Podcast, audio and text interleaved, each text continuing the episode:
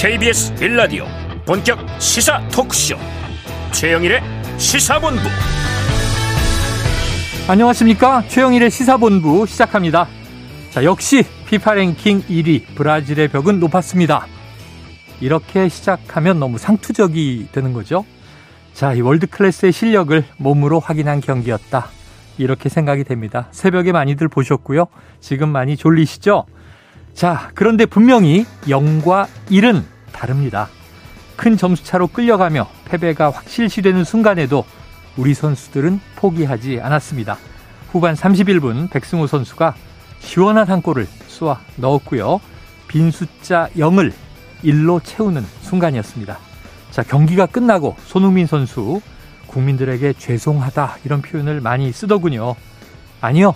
죄송하지 않아도 됩니다. 자, 우리는 당신들이 최선을 다했다는 것을 직접 보았고 느꼈고 또 하나가 되었습니다. 이 카타르 월드컵의 주제곡 드리머스처럼요. 당신들은 우리를 꿈꾸게 했습니다.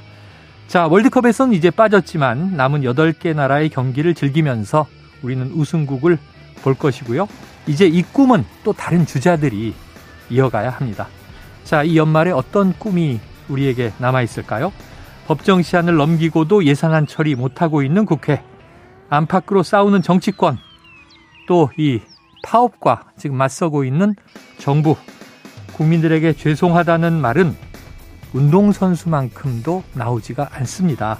자, 최선을 다하고 죄송합니다. 이렇게 하면 국민들이 괜찮다, 됐다. 이렇게 이야기할 텐데 말이죠. 이 정치와 스포츠 사이를 고민하게 되는 날입니다. 최영일의 시사본부 출발합니다. 네, 1부에서는요, 오늘의 핵심 뉴스를 한입에 정리해드리는 한입뉴스 기다리고 있고요. 자, 우리는 손을 잡고 어둠을 헤엄치고 빗속을 걷는다. 자, 오늘 2부 10분 인터뷰에서는요, 광화문 글판에 걸린 시, 어울린다의 진은영 시인과 이야기를 나눠보겠습니다. 이어서 정치권 취재 뒷이야기를 들어보는 불사조 기자단 그리고 IT본부도 준비가 돼 있습니다. 1부 마지막에 신청, 신청곡을 틀어드리고 있습니다. 디저트송. 자, 오늘 듣고 싶은 노래가 있으시면요. 문자 샵 9730으로 자유롭게 보내주시고요. 짧은 문자 50원, 긴 문자는 100원입니다. 자, 오늘의 디저트송 선정되신 분께는 치킨 쿠폰을 보내드리니까요. 많은 참여 부탁드리겠습니다.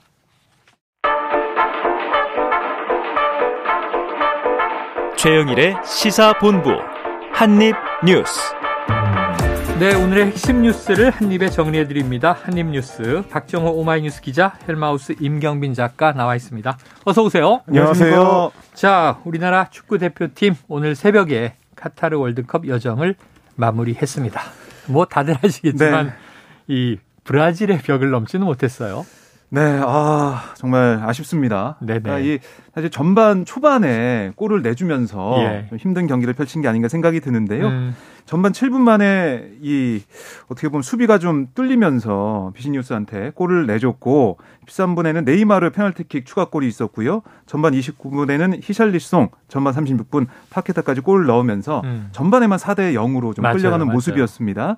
그러다가 후반 20분에 황임건과 교체 투입돼 월드컵 데뷔전을 치른 백승호가 어이 31분에 예. 정말 통쾌한 중거리 통쾌한, 슛. 맞아요. 네, 이거를 쏴서 들어갔지만 아, 이 전세를 역전시키지는 못했습니다. 네. 4대 1로 마무리가 됐는데요. 아, 그래도 정말 우리 대표팀 잘했습니다. 잘했죠. 네. 이 뭐 16강에 오른 기세가 있어서 좋은 성과 좀 기대를 해 봤지만 음. 브라질의 어, 축구가 좀 다르더라고요. 보면서 좀 느꼈습니다. 저는 그런 생각을 하는 것이 저변 인구라든가 그 축구의 뿌리를 생각해 보면 브라질은 이제 워낙 좋은 클럽들이 일상화돼 있잖아요. 그러니까 우리는 아직도 축구뿐 아니라 대부분의 스포츠가 좀 엘리트 어, 스포츠 또는 영재 축구 이렇게 머물러 있어서 한계가 있다. 우리 국민들이 축구를 더 열심히 사랑하고 K리그가 살아나야 되지 않나 싶은데 좀 그런데 사실 예. 아, 아쉬운 면은 뭐 그런 거죠. 우리가 IT 산업에 대해서 이제 앞으로 발전을 많이 시켜야 된다. 우리가 잘했으면 좋겠다라고 얘기를 네네. 하면서 이제 비교 대상으로 이제 실리콘밸리를 가져오면 어. 아, 좀 너무하지 않나? 라는 생각을 하는 것처럼 네. 우리 선수들 정말 잘했는데 네. 브라질이 상대다 보니까 그걸 이제 직접적으로 비교하는 데는 다소 좀 어려움이 있지 않나? 뭐 그런 네. 생각도 좀 들긴 합니다. 맞아요. 우리가 e스포츠를 잘하는 건 PC방 때문이다. 그렇죠. 이런 얘기가 옛날에 있었는데 자, 이 그런데 여러 가지 또 에피소드들이 남았습니다. 이 브라질 선수들이 선보인 댄스 세레머니가 무례하다, 무례했다 이런 지적은 뭐 어떤 장면이었어요? 네, 그러니까 어제 경기 보신 분들은 아시겠지만은 골을 넣을 때마다 음. 뭐이 선수들이 춤을 추는 모습. 거기 뭐 삼바 축구니까. 네. 삼바가 그리고, 춤이잖아요. 그리고 브라질 치치 감독도 어 함께 예, 춤을 추는 모습까지 볼 수가 있어 가지고 그래서 이 인터넷 상에서도 또 특히 어, 로이킨이라는 어, 뭐 아일랜드 네네. 국가대표 선수고 음. 영국 TV에서 또 해설을 했어요. 네네. 이거 보면서 이거 좀 무례하다. 예, 예. 어떻게 이렇게 춤을 많이 추는 건 처음 본다. 네. 약간 좀 이렇게 축구 문화의 차이도 있는 예, 것 같은데 예. 브라질 같은 경우는 워낙에 또 원래 이제 흥이 많은 나라로도 맞아요. 알려져 있다 네. 보니까 특히 뭐 네이마르 선수는 원래도 자기가 골 넣으면 세레머니를 그런 식으로 많이 했다고 하더라고요. 네, 네. 그러다 보니까 이제 유럽 축구 쪽에 이제 기반하고 있는 뭐 어, 전설적인 축구 선수죠. 로이킨이나 예, 이런 분들이 예. 봤을 때는 아니 첫 골 넣고 좋아하는 건 그렇다 치는데 아.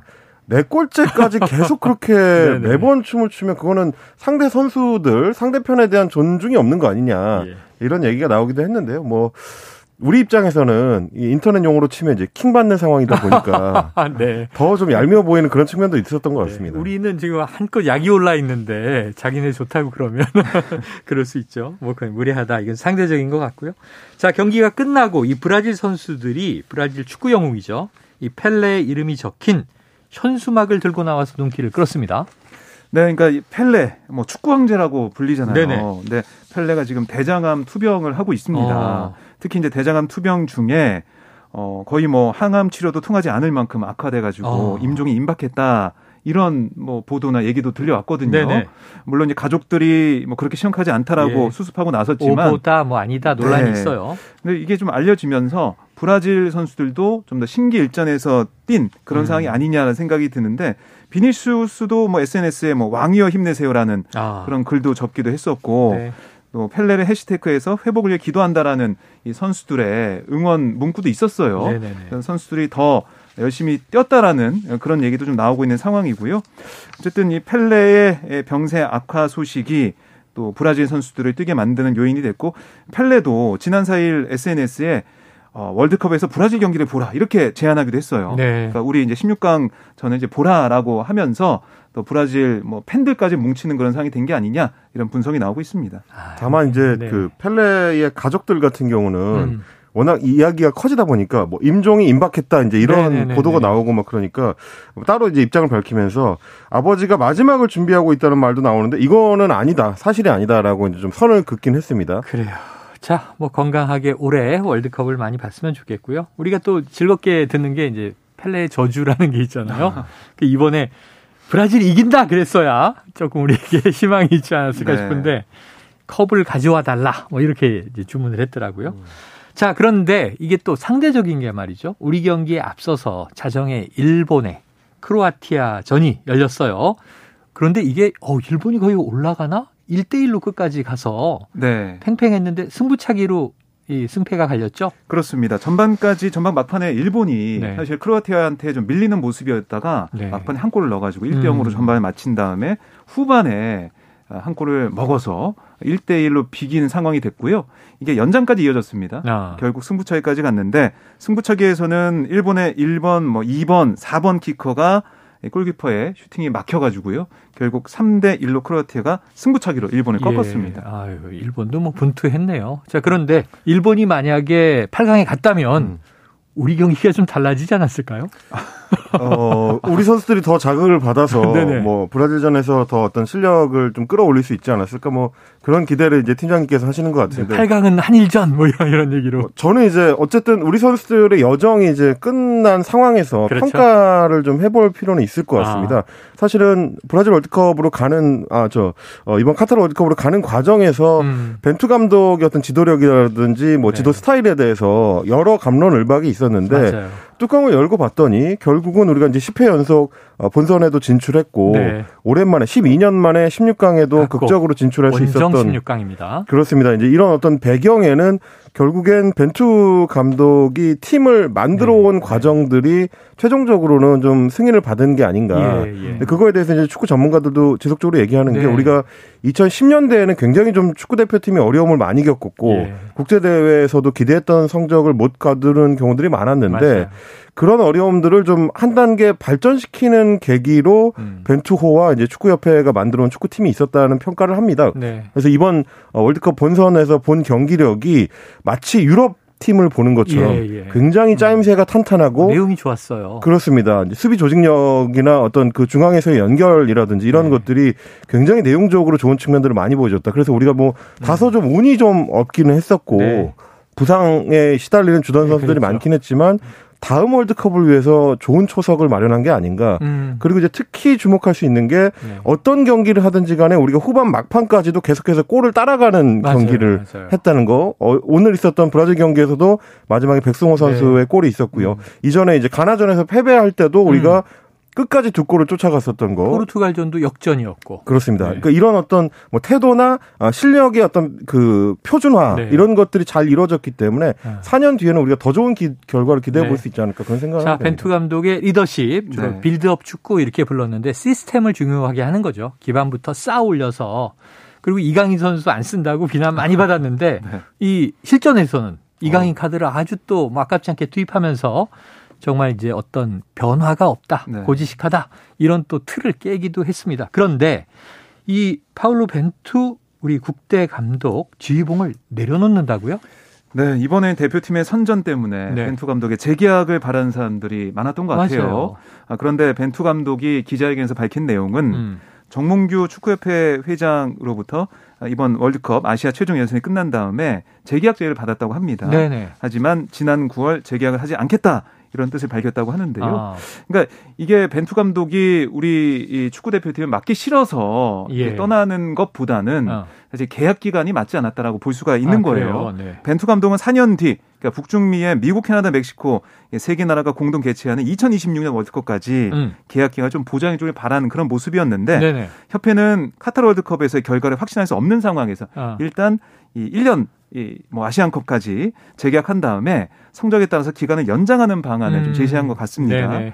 결국에는 이게 좀 계약 기간이 안 맞아서 떠나게 된 상황이고 이 벤투 감독의 계약이 끝나면서 이제 대한축구협회가 새로 국가대표팀을 이끌 지도자를 찾아야 되는 상황이 됐습니다. 그러네요. 누가 올지 모르겠는데 뭐 국가 지도자 가운데서도 이름이 거론된 사람도 있고 네. 해외 아, 지도자도 얘기가 좀 나오고 있는데요. 좀 지켜봐야겠습니다. 자, 지켜봐야 되겠네요. 네. 자, 이제 또 다음 이슈로 넘어가 보겠습니다. 이제 월드컵 얘기를 더 하기는 힘들어졌어요. 물론 이제 다른 나라 우승국 네. 뭐 8강, 4강 얘기하겠지만 자, 이 내년도 예산안 법정 처리 시한은 뭐 지난주로 넘어갔고요. 정기국회 마지막 날 지금 9일도 다가오고 있습니다. 이번 주 후반인데. 자, 여야가 좀 예산안 쟁점을 좁혔다고 하는데 좀 타결이 임박한 겁니까? 네, 이제 국회 쪽 얘기를 들어보면은 뭐 그렇게 오래 걸리진 않을 거다라는 얘기는 하고 있습니다. 네. 그러니까 어제까지 진행된 여야 정책의장과 예결특위 간사, 그러니까 2 플러스 2 협의체에서 진전이 좀 있었다는 건데요. 음. 오늘 여야 원내대표까지 참여하는 그러니까 3 플러스 3 협상을 봐야 하는 상황이고요.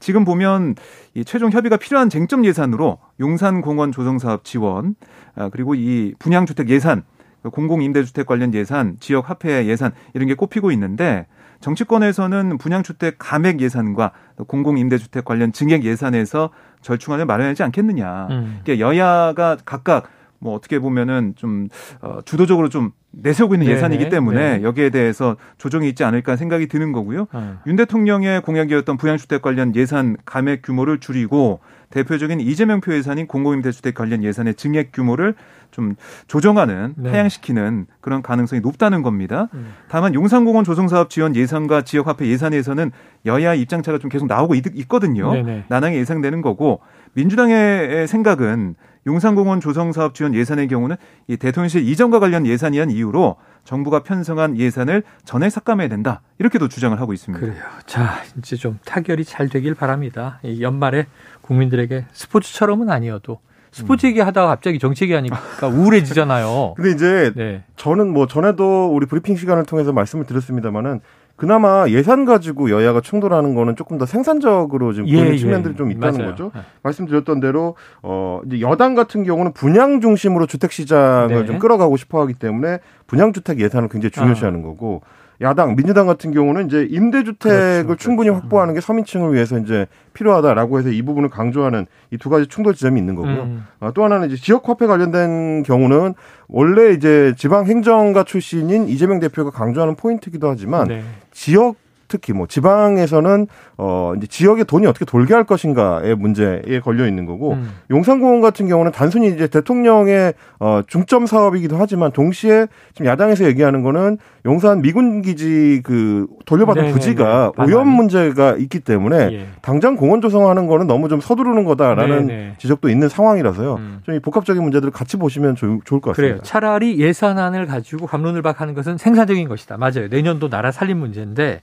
자, 최종적으로 보니까 여야의 예산 협의에 발목을 잡을 사안은 정작 예산 관련 내용보다는 이상민 행안부 장관의 문책 여부다. 이런 얘기도 나옵니다. 네, 그러니까 민주당 쪽 얘기를 들어보면 우선은 내일 의원총회가 예정돼 있거든요. 거기서 최종 입장을 정할 거다라고는 네. 하고 있는데 지금 해임 결의안까지 올라가 있는데 네, 그걸 좀 어떻게 할지 네. 그러니까 문책 방침에 변한 게 없다는 게 민주당의 입장이에요. 음. 그래서 본회의 전에 의원총회에서 해임 건의안을 보고할지 아니면 바로 탄핵안을 발의할지 최종적으로 좀 조율 중이다. 네. 아, 의견을 수렴해서 결정하겠다라고 얘기를 하고 있고 국민의힘은 해임 건의안이든 탄핵 수처안이든 어, 이상민 장관에 대한 국회 차원의 문책이 시도될 경우에는 네. 예산안 처리에 합의할 수 없다. 이런 또 강경한 입장도 내비치고 있는데 음. 물론 오늘 오후에 주호영 이 박홍근 음. 여야 원내대표 회동이 어떻게 될지 좀 봐야겠지만 예. 아직까지 이상민 장관 변수가 좀 남아 있다라고 볼 수가 있겠습니다. 네, 자, 3 플러스 3 회동에서 어떤 이야기가 전개되느냐. 그래서 자, 지금 네. 어, 본회의 일정이 네네. 국회의장이 고시한 걸로는 이제 8일하고 9일 이틀이 잡혀 있습니다. 네네네. 이제 민주당의 계산대로라면은 8일에 해임 건의안을 일단 보고를 하고 어. 본회의에 보고하고 그 다음 날 어, 이제 처리하는 목표가 되는 거고 어떻게 보면 그래서 지금 국민의힘에서 예산안 합의를 최종적으로 빨리 서두르지 않는 이유 중에 하나도 음. 9일에 예산 처리하면 되는 거기 때문에 네네. 8일에 이제 해임 건의안을 보고할 수 없게 일정을 맞추려는 움직임도 어느 정도는 있다. 아. 뭐 그건 이제 실제로 어떻게 작동할지는 좀 봐야 되겠습니다만 오늘 네. 내일이 그래서 중요하게 되는 거죠. 그래요. 이번 주 목요일 금요일 본회의가 중요하고요. 지금 민주당 의총 상황에 따라서 해임 건의안은 뭐 대통령실이 거부할 게 뻔한데 차라리 철회하고 탄핵 소추로 가야 하지 않느냐 이런 내부 의견도 있어서 이번 주를 좀 지켜봐야 될 것 같습니다. 자, 그런데 이 보도를 제가 봤는데 윤석열 대통령이 이상민 장관 그리고 한동훈 법무부 장관 이 두 장관이 이제 윤 대통령의 핵심 측근으로 분류되는 인물들이죠. 관저 만찬을 했다. 이건 박 기자님 팩트로 확인됐습니까? 네, TV조선 보도인데요. 네. 뭐 그 이후에 이 어, 관계자들이 뭐 음. 부인하지 음. 않고 있는 상황이기 때문에 뭐 팩트로 볼 수 있을 것 같습니다. 예. 그러니까 지난 3일 이상민 장관, 한동훈 장관 관저를 불러서 윤 대통령이 만찬했다는 거고 특히 이제 이상민 장관 같은 경우는 최근 이태원 참사 관련한 책임론 그러니까 음. 야당에서 뭐 파면 뭐 조금 전에 뭐 해임이냐 네, 탄핵이냐 이게 했잖아요. 그렇죠. 그래서 이, 이, 이 장관이 관저에서 만찬했다는 거 결국 또 윤 대통령이 신임하고 있다는 걸 보여주는 게 아니냐. 음. 메시지를 또 어, 이, 알려주는 그런 상황이 아니냐. 격려한 거 아니냐. 이런 해석이 나오고 있거든요. 네네. 그러니까 지금 이태원 참사 아, 이후에도 계속해서 뭐 그냥 막연하게 다 책임져라 이런 건 현대사에서 음. 있을 수 없다라는 네네. 얘기를 윤 대통령이 했었고 동남아 순방 가기 전에 뭐 배웅 나온 이 장관의 어깨를 다독이듯 툭툭 네. 치는 모습 뭐 순방 마치고 돌아왔을 때는 이 장관에게 고생 많았다 네. 이런 얘기한 게 다 이어지는 부분 아니겠느냐 네. 이런 해석이 나오고 있는 거고요. 또 한동훈 장관의 경우에는 당 일각에서 당 대표 차출론이 나오고 있는데 또 주호영 원내대표의 차기 당 대표 관련의 발언들까지 뭐 엮이면서 이 한동훈 장관한테 뭐 당 관련된 어떤 메시지도 준 게 아니냐 이런 또 풀이도 나오고 있습니다. 네. 그러다 보니까 음. 지금 뭐 정치권 안팎에서 특히 어 여의도 취재를 오래 했던 정치권 취재를 오래 했던 기자들 사이에서 제가 좀 얘기를 네네. 들어보면 어, 윤석열 시대의 정치가 기존에 익숙해졌던 정치 문법으로는 잘 안 맞는다. 예, 예. 이런 얘기들을 많이 하는 거예요. 음. 한동훈 장관이나 이상민 장관을 관저에 불러서 별도의 만찬을 했다. 이것도 굉장히 중요한 메시지지만 아, 네. 그게 원래는 밖으로 안 드러나야 맞거든요. 아, 그렇죠. 근데 이게 직접적으로 드러났다는 얘기는 어떤 형태로든지 어, 대통령실에서 그게 용인이 됐거나 예. 심지어 대통령실에서 직접 이걸 밖으로 언급했을 아. 가능성이 높다는 얘기입니다. 네. 근데 이제 그 얘기는 뭐냐면 어, 이상민 장관 같은 경우는 원래의 정치적 문법상으로 보면 이미 해임됐어야 되는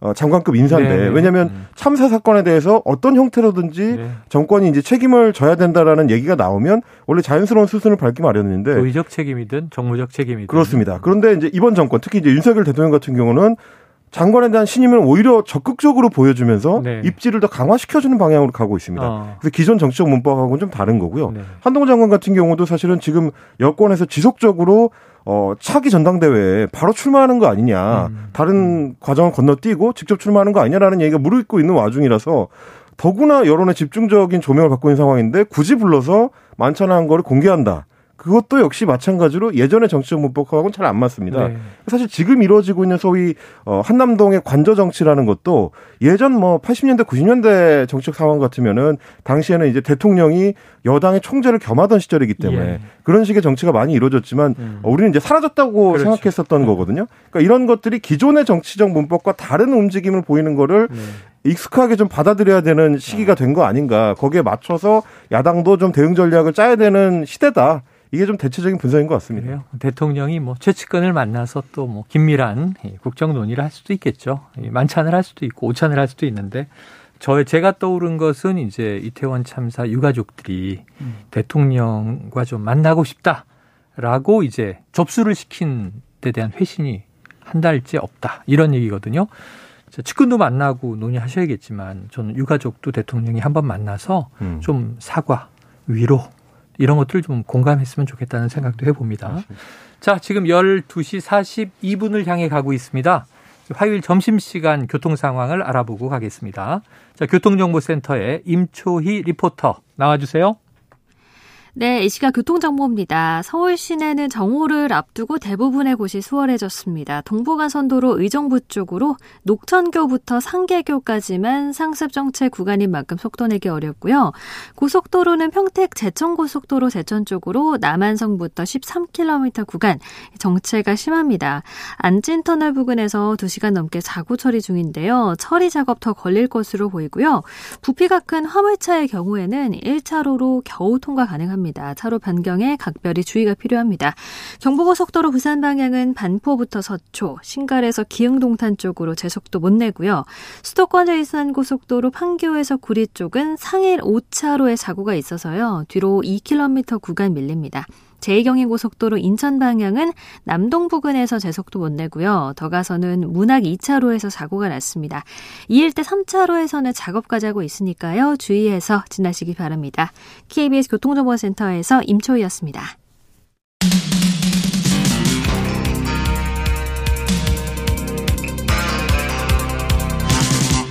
최영일의 시사본부 네, 자, 여당 국민의힘은 지금 이제 비대위 체제입니다. 그래서 전당대회가 언제냐 그랬는데 대략 의견들을 뭐 모아 모아 보면 한 내년 3월 전후 이렇게 예상이 되는데 자, 최근에 당 지도부의 발언이 의미심장하다. 어떤 메시지들이에요?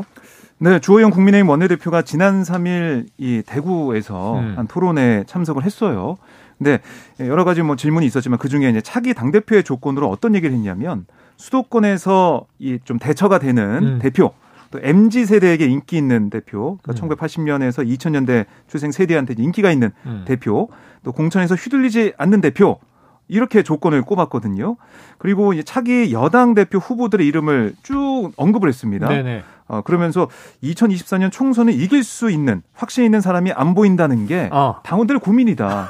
그러니까 이렇게 쭉 얘기하다 보니까 지금 나와 있는 하마평에 오르고 있는 후보들은 다 안 된다고 아, 그 원내대표가 네. 얘기한 게 아니냐 네. 이런 지적이 나오는 거고요. 어떤 표현을 썼냐면 다들 뭐 당원들이 성에 차지 않는다. 이렇게까지 얘기를 했습니다. 음. 그리고 어제는 정진석 비대위원장이 국회에서 기자들에게 뭐라고 했냐면 이 상식, 공정, 정의의 가치를 바탕으로 시시비비를 가려내는 MZ 세대. 또 젊은 세대에게 공감하는 지도부가 되려고 노력하고 있다. 또 음. 차기 지도부도 MZ 세대, 미래 세대, 새로운 물결에 공감하는 지도부가 탄생하길 바란다.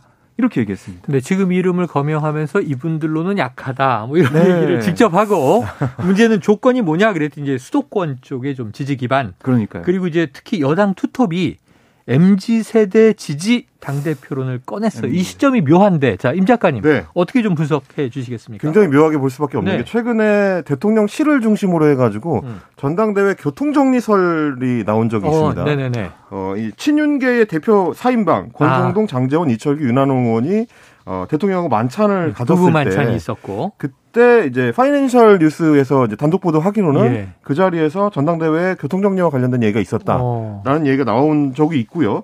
그리고 나서 이제 주호영 원내대표가 대통령하고 또 역시 마찬가지로 아. 따로 만났다라는 당 지도부 만찬도 있었죠. 그렇습니다. 네. 보도가 나왔습니다. 그러니까 어떻게 보면 친윤계하고 관련 이야기를 나누고 그거에 관련해서 또 이제 당에서 음. 중심을 잡고 있는 주호영 원내대표하고 또 이야기를 나눴고요. 네. 그 뒤에는 마치 그 말을 받는 것처럼 주호영 원내대표가 공개적인 자리에서 발언을 네. 하고 그걸 다시 받아서 정진석 어, 비대위원장이 받는 양상. 가슴명하게 얘기를 하고. 그렇습니다. 이렇게 되면 이제 사실은 대통령실에서 어떤 메시지를 전달해서 여당이 받아 안는 모양새로 음. 추측할 수밖에 없는 흐름이라서 네네네. 그럼 결국 윤심이 지금 주호영 원내대표가 얘기하고 있는 저 발언 안에 있는 게 아니냐. 네. 그러면 기존에 거론됐었던 당권 주자들에 대해서는 윤심이 대부분 자리하지 않고 있고 네. 새로운 어떤 다른 인물을 원한다. 근데 그 인물의 어떤 기준이 수도권과 MZ 세대와 공천 네. 독립이다. 네. 이런 얘기로 이제 들리는 거죠. 아, 정리가 됐는데 임 작가님 그래서 누구예요?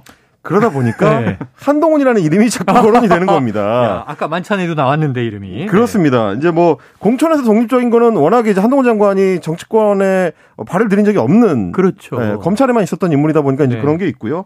그리고 이제 수도권과 MZ 같은 경우는 특히 지난주에 있었던 뭐 갤럽 같은 여론조사 기관의 어. 어 차기 미래 지도자 관련된 네네네. 조사 내용을 보면 특히 한동훈 장관 같은 경우에는 이제 어, 5, 60대의 여성층 수도권에서도 상당히 좀 파급력이 있는 네네. 걸로 네. 드러났습니다. 아마 음. 그런 부분들을 어, 보면서 아하. 나머지 당권 주자들이 주로 여당의 기존 지지 기반 중심으로 자기 정치 기반을 잡고 있는 거랑 좀 비교해서 네네. 이런 얘기가 나오는 게 아닐까 싶긴 한데요. 어, 다만 좀 이제 제가 어, 여당에서 갖고 있는 기대와는 좀 다른 분석을 좀 드릴 수밖에 아, 없는 예, 게 예. 수도권이라는 거는 결국은 단순히 이제 수도권에 이 살고 있는 시민들만을 얘기하는 게 아니고 네. 중도층의 다른 이름입니다. 아, 어찌 보면. 그렇습니다. 네, 기존에 네. 이제 여야 진영과는 약간 좀 떨어져서 이제 관망하는 층이라고 음. 볼수 있고 MZ 세대도 마찬가지입니다. 어, 지금 뭐 40대나 50대가 대체로 어. 민주당 쪽에 좀 더 기울어 있고 어. 60대 이상이 네. 대체로 국민의힘에 기울어 있는데 비해서 20대, 30대는 굉장히 좀 유동적이기 때문에 그러니까 전통적 지지층이 아니라 스윙 보터들이죠. 그렇습니다. 자신의 이익에 따라서 소위 말해서 이제 총선을 이기려면 네. 이 중도층을 잡아야 한다는 게 여야의 공통된 인식일 건데 음. 과연 이제 한동훈이라는 어 정치적 카드가 네. 그런 어떤 작용을 만들어낼 수 있을 거냐 하는 거는 조금 더 지켜볼 필요가 있을 것 네. 같아요. 네, 지난 여론조사들에서도 보면 대체로 네. 한동훈 장관 같은 경우는 지지층이 5, 60대 이상의 어, 서울 수도권에서도 지금 강남 쪽이나 음. 내지는 이제 부산, 영남, 어, 경북, 대구 이쪽에 주로 치중이 돼 있고 음. 20대 같은 경우는 한동훈 장관의 지지율이 거의 잡히지 않는 수준이기 네네. 때문에 아직까지는 그 정도의 신뢰를 보여주고 있지는 못한 것 같다. 이게 좀 대체적인 평가인 것 같습니다. 그래요. 좀 지켜보도록 하죠. 자, 그런데 지금 이 차기 당권 주제로 거론되던 인물들을 하나하나 거명을 하고 이분들은 약하다.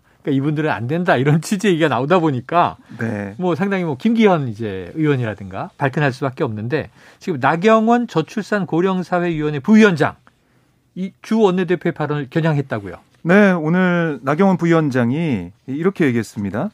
이 지금 거명되는 이 당권주자들 쭉 나열하고 네. 비판하는 그런 부분에 대해서 상당히 유감이다라고 어. 얘기를 했고요.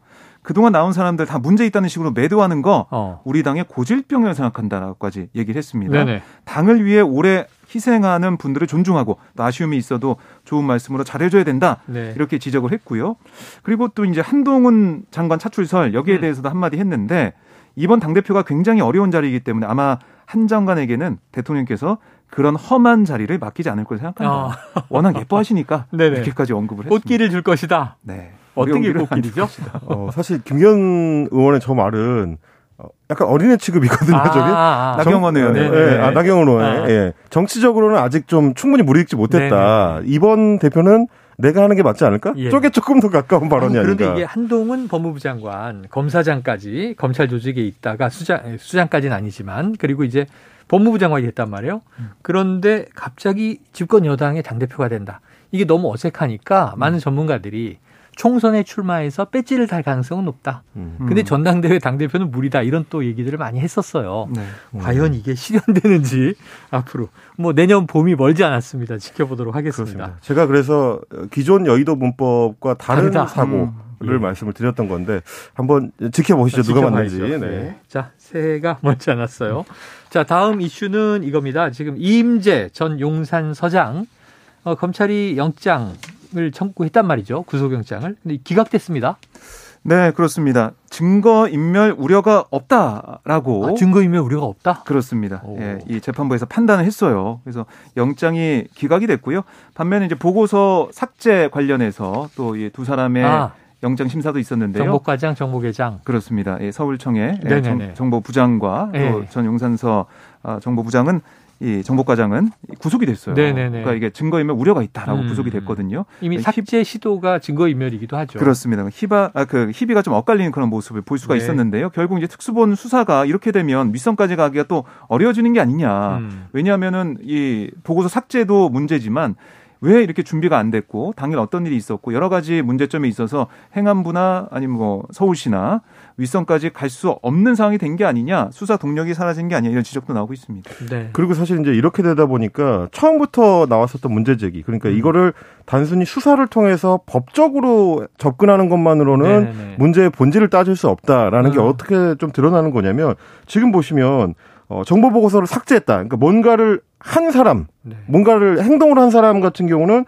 법적 처벌을 받을 가능성이 지금 높아진 거고요. 예. 뭔가를 하지 않은 경우, 음. 그런 경우에는 지금 어 뭐 어 이게 이제 법적으로는 빠져나갈 수 있는 가능성이 어느 정도 네, 열린 네, 거기 때문에 아하. 그러면 그 윗선들의 경우는 더 그게 강한 거죠. 네, 네, 그러니까 정치적 책임이나 도의적 책임에서는 어느 정도 책임을 지을 수가 있는데 그걸 네. 법적으로 법리적으로만 접근했을 때는 예를 들면 이상민 행안부 장관이라든지 어, 윤희군 경찰청장이라든지 예. 박희 아, 박형 용산구청장이라든지 예, 예, 이런 예. 분들은 뭘 안 하는 사람들이거든요. 어. 이 경우에는 법리적으로 따지기는 쉽지 않다. 그렇기 때문에 지금 유가족들이 정치적 책임을 요구하는 게 아닌가 음. 그런 생각이 드는 겁니다. 그래 앞으로 지켜봐야겠습니다. 하지만 이제 윤 대통령은 이게 사법 국민들이 원하는 것은 사법적 절차에 의한 수사의 결과다라고 이제 언급한 바도 있어서 아, 이 쉽지는 않을 것 같아요. 지켜보도록 하죠.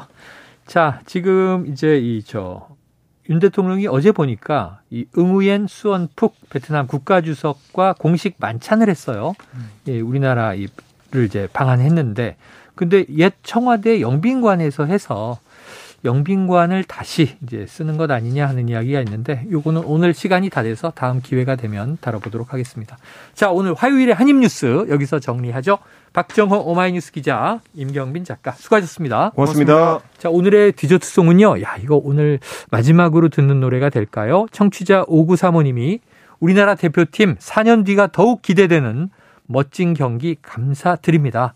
다시 꿈은 이루어지길 바라며 신청곡은 이 BTS의 정국이 불렀는데요. 카타르 월드컵 주제곡이죠. 드리머스 듣고 저는 입으로 돌아옵니다.